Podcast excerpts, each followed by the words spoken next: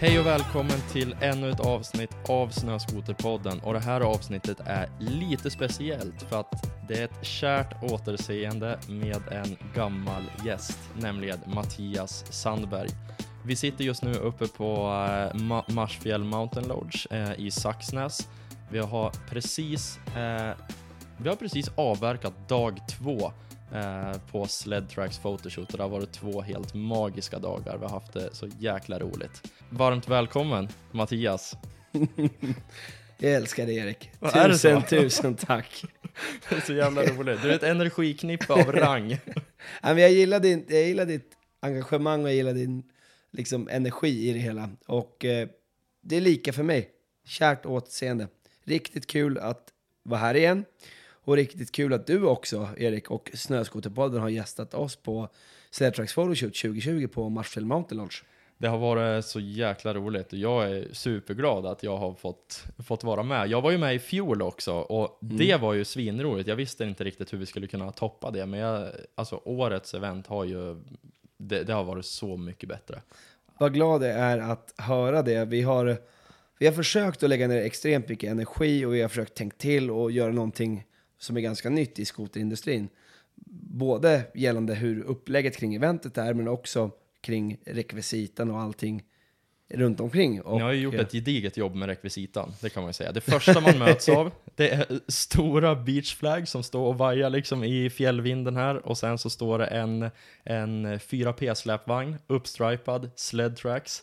Det är det första man möts av, med partybelysning blinkande i olika Jajamensan. lampor. Sen så kommer man upp lite närmare till hotellet. Då har ni byggt en jäkla scen och ställt upp era långtestarmaskiner, eller era projektmaskiner, där det är partybelysning, det är tv-apparater, det, det är liksom riktigt stageat. Det är så jäkla coolt. Och det här, jag, jag träffade faktiskt eh, Edvard på Vilhelmina Motorcenter, eh, för jag stannade där och köpte olja på vägen upp. Och han bara, okej, Marsfjäll har aldrig sett en sån scen här uppe tidigare. Nej, men det, är, ja, det känns som vi har kostat på det, eller vi har kostat på det i år. Och vi har verkligen lagt ner vår energi och försöka få till någonting där våra gäster ska ha det riktigt bra. Och det är väldigt kul att få bra beröm. Eh, sen är det också så här att det är ganska kul, för Vesslan själv kom till mig efter dag, ja men eh, igår, efter första dagen och sa Men du Matte, jag måste bara kolla med dig. Jag tänkte det här med scen, det har ju fallit så väl ut. Tror du att du kan fixa kontaktuppgifterna så att vi kan ha det på, på Hardcore Campet som vi ska ha här i vår? roligt. Ja, så vi har fått lite beröm från han med. Så det, det känns som att vi har försökt ha någonting nytt inne här i industrin liksom. Med skoteråkning och försöka prova, ja, något nytt helt enkelt. Det har fått ringar på vattnet. Ja, jag hoppas det.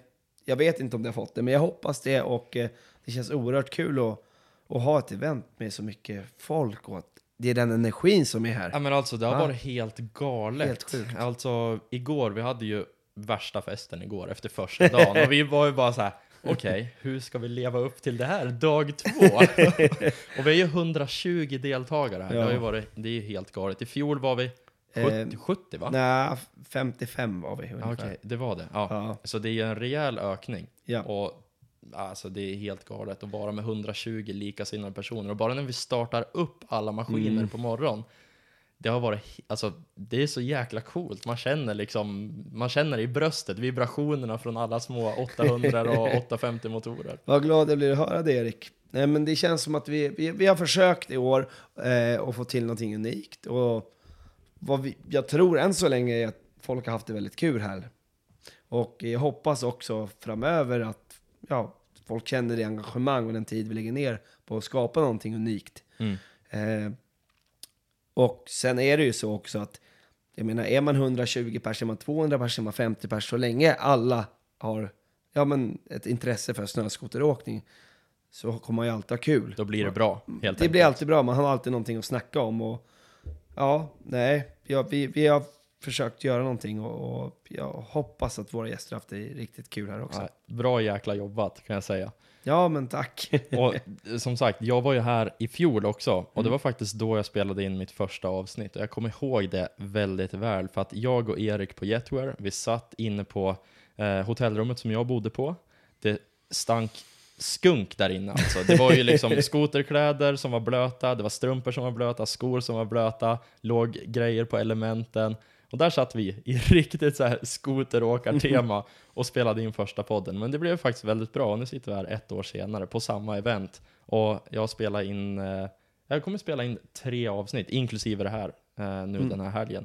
Så Sledtracks, det har blivit mitt nya tillhåll för att spela in poddar. Det är det va? Ja, men det är kul att höra. Ja, men du lägger ner ett fantastiskt jobb på, på Sk- Snöskoterpodden och faktiskt personligen så lyssnar jag på det jämt. Jag sitter ju väldigt mycket i bil när jag är på väg till olika ja, saker som jag jobbar med liksom. Så att, då passar jag på att lyssna och det är, nej, men det är bra avsnitt och det behövs någonting i industrin också. Så att, riktigt bra jobbat. Det är superroligt att höra. Mm. Men jag måste bara få fråga dig, Mm. hur lång tid har ni planerat det här eventet? För det är ju otroligt mycket planering. Alltså sovplatser är en sak, men allting runt omkring. Ja, man brukar säga så här, eller jag brukar säga så här till mig själv att när jag hade eventet förra året, eller när vi på Sledtracks hade eventet förra året, så det var 50 pers då och det var huvudvärk. Huvudvärk på ett bra sätt. Det är jättekul att anordna, men det är väldigt mycket man måste tänka på runt omkring. Och i år så har vi faktiskt använt oss av ja, med förra årets planering till stor del för att kunna rå ihop det. Sen är ju allting som har med sponsorer att göra, som du sa, sovplatser. Sen har vi allting med mat, allergier, vi har allting med vad ska vi göra på eventet? Hur ser schemat ut? Hur ser planeringen ut? Vad har vi för priser? Eh, vad ska vi ha för kategorier? Hur ska alla känna sig sedda och hörda? Så det är mycket som faller ihop. Vad ska vi ha för rekvisita? Och ja, men i år har vi försökt ro ihop det och det har tagit väldigt lång tid. Jag hoppas att till nästa år att det förhoppningsvis ska bli lite lättare för oss. För att ja, det är, det är kul men det är fruktansvärt påfrestning också för att få ihop det. Det kan jag, det kan jag tänka mig. Alltså, som du säger, det är så otroligt mycket planering som ligger bakom. Jag kommer ihåg faktiskt när, vi var, när jag var på eventet i fjol. Du gick liksom redan efter första dagen och sa Fan Erik, det här vart skit, det här vart riktigt dåligt, det här måste vi göra bättre till nästa år. Så redan då, för ett år sedan, så hade du börjat planera vad du skulle göra annorlunda till nästa år. Så jag tror att med, alltså, med rutin så kommer ju också perfektion. Ja men så är det. Och sen är ju jag så som person också att jag är ju aldrig nöjd. Man vill ju alltid göra någonting bättre. Och sen är det så, Sledtracks, vi lever på våra läsare. Det är ju de som gör vår tidning möjlig. Och vi vill ju gärna ha ett bra rykte där ute och vi vill göra bra event, vi vill göra bra artiklar, vi vill göra, göra bra filmer. Och jag, jag sätter väldigt höga krav på mig själv. Och det är ju en stor anledning till att, ja, till att tidningen går runt är för att vi sätter höga nivåer och försöker hålla oss till det. Men det är klart att det sätter en enorm press också. Oh ja. Och, eh, Folk förväntar sig liksom ja, bra men folk saker. ja men så är det. Folk förväntar sig någonting unikt. Man kan inte köra samma mellanmjölk år ut och år in. Eh, men vi hoppas med vårt event i år att vi har satt en ganska hög ribba som vi självklart vill göra ännu bättre nästa år. Eh, mm. Nej, det, kommer, det ska bli så jäkla spännande att, se vad ni hittar på nästa år. För att jag, jag kände ju efter förra årets event att okej, hur ska vi toppa det här? Alltså hur kommer det här toppas? Och sen så nu har ni lyckats toppa det i år igen. Så bara okej, nästa steg, hur fasen toppar man det här? Jag har inget svar på den frågan. Det är inte så Jag har inte heller något svar på den frågan Nej. just nu. Men vi har väldigt förnuliga och eh, duktiga, engagerade medarbetare på Sledtracks. Så att förhoppningsvis klurar vi ut någonting riktigt kul till nästa år också. Eh, men det har varit riktigt kul i år. Jag är oerhört tacksam och glad över att ha alla deltagare som har haft. Vi har haft folk från Sverige, från Norge, från Kanada, från Härjedalen. Ja, det, är ett eget land. Ett eget land. Ja, men det må man nästan De säga. som vet, de vet. Ja, någon som vet, de vet. Men vi har haft väldigt kul här. Vi har haft, ja men det har varit ett stort engagemang. Vi har haft väldigt bra fest här. För de som är intresserade att faktiskt ha lite kul också på kvällarna. Vi har haft föreläsningar av både Tobi och Thomas Berntsson. Föreläsningar av Öhlins. Haft föreläsningar av Sled Store. Och vi har visat filmer från våra olika tester och också en, ett stort misslyckande från Island som vart ett lyckande till Revelstock. Exakt. Det är också någonting att ta upp faktiskt. För Ja. att ni skulle ju åka till Island och köra skoter. Ni hade planerat att göra liksom en riktigt udda skoterresa. Mm. Och den där slutade ju i, jag vet inte, tragedi, är det rätt ord? Ja, det är förnamnet skulle jag säga. Ja. Det var stenhårt och isigt när ni kom dit. Det var stenhårt och det var isigt. Det började egentligen med, om jag ska dra hela storyn fast i korta Ja. drag då. Så vi började med att vi åkte bil. Jag bor i Östersund. Jag åkte bil från Östersund och skulle möta Oskar, Adam och Tim.